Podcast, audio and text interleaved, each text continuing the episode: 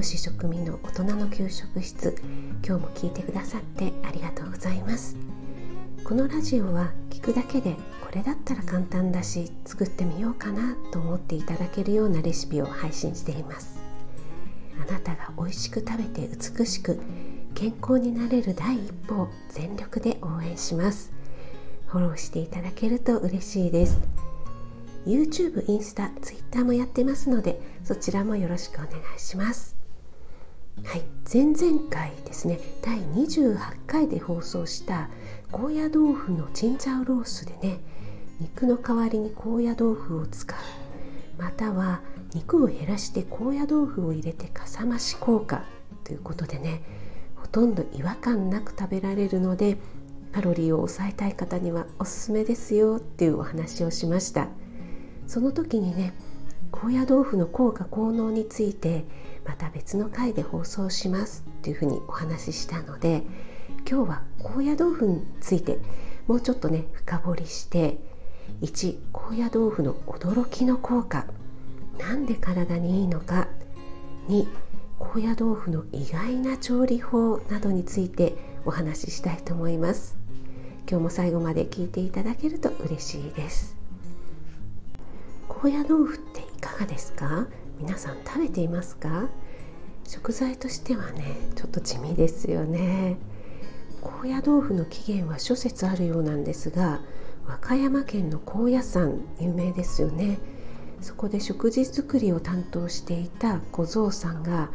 冬の寒い夜に間違って豆腐を外にね落としてしまってそれが翌日になったら凍っていて食べてみたらことのほか美味しかったっていう説が定説になっているようなんですよ。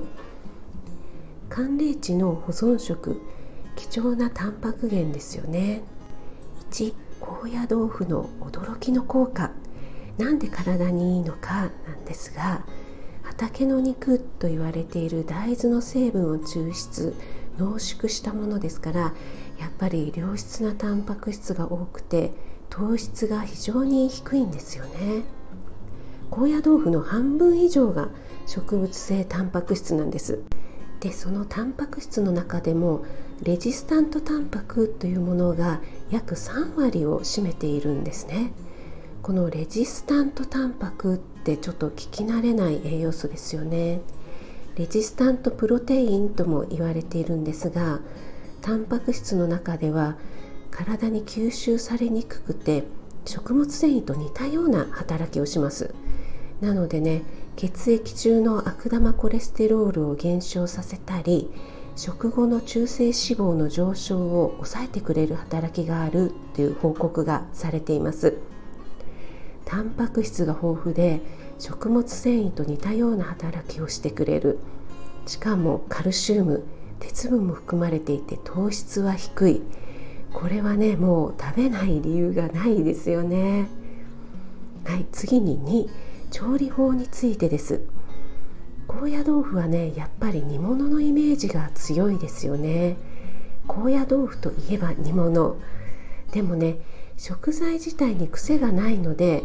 前回ご紹介したチンジャオロースもそうなんですが炒め物にしても美味しいですし卵牛乳に漬け込んでフレンチトースト風にしたりパンやクラッカーの代わりでねカナッペのような使い方もできるんですよ。それと鶏肉の代わりにね醤油酒生姜につけて片栗粉をつけてあげると本当にね唐揚げ風にもなっちゃうんですよ。本当に七変化でね和洋中お菓子とね活躍してくれるので美しく健康になるために使ってみてはいかがでしょうか。はい今日は高野豆腐の驚きの効果栄養素活用法についてお話ししました。今日も最後まで聞いてくださってありがとうございました。少しでも役に立ったなと思ったら気軽にコメント入れてくださいね。いいねだけでも押していただけると嬉しいです。栄養士食味がお届けいたしました。ではまた Have a nice dinner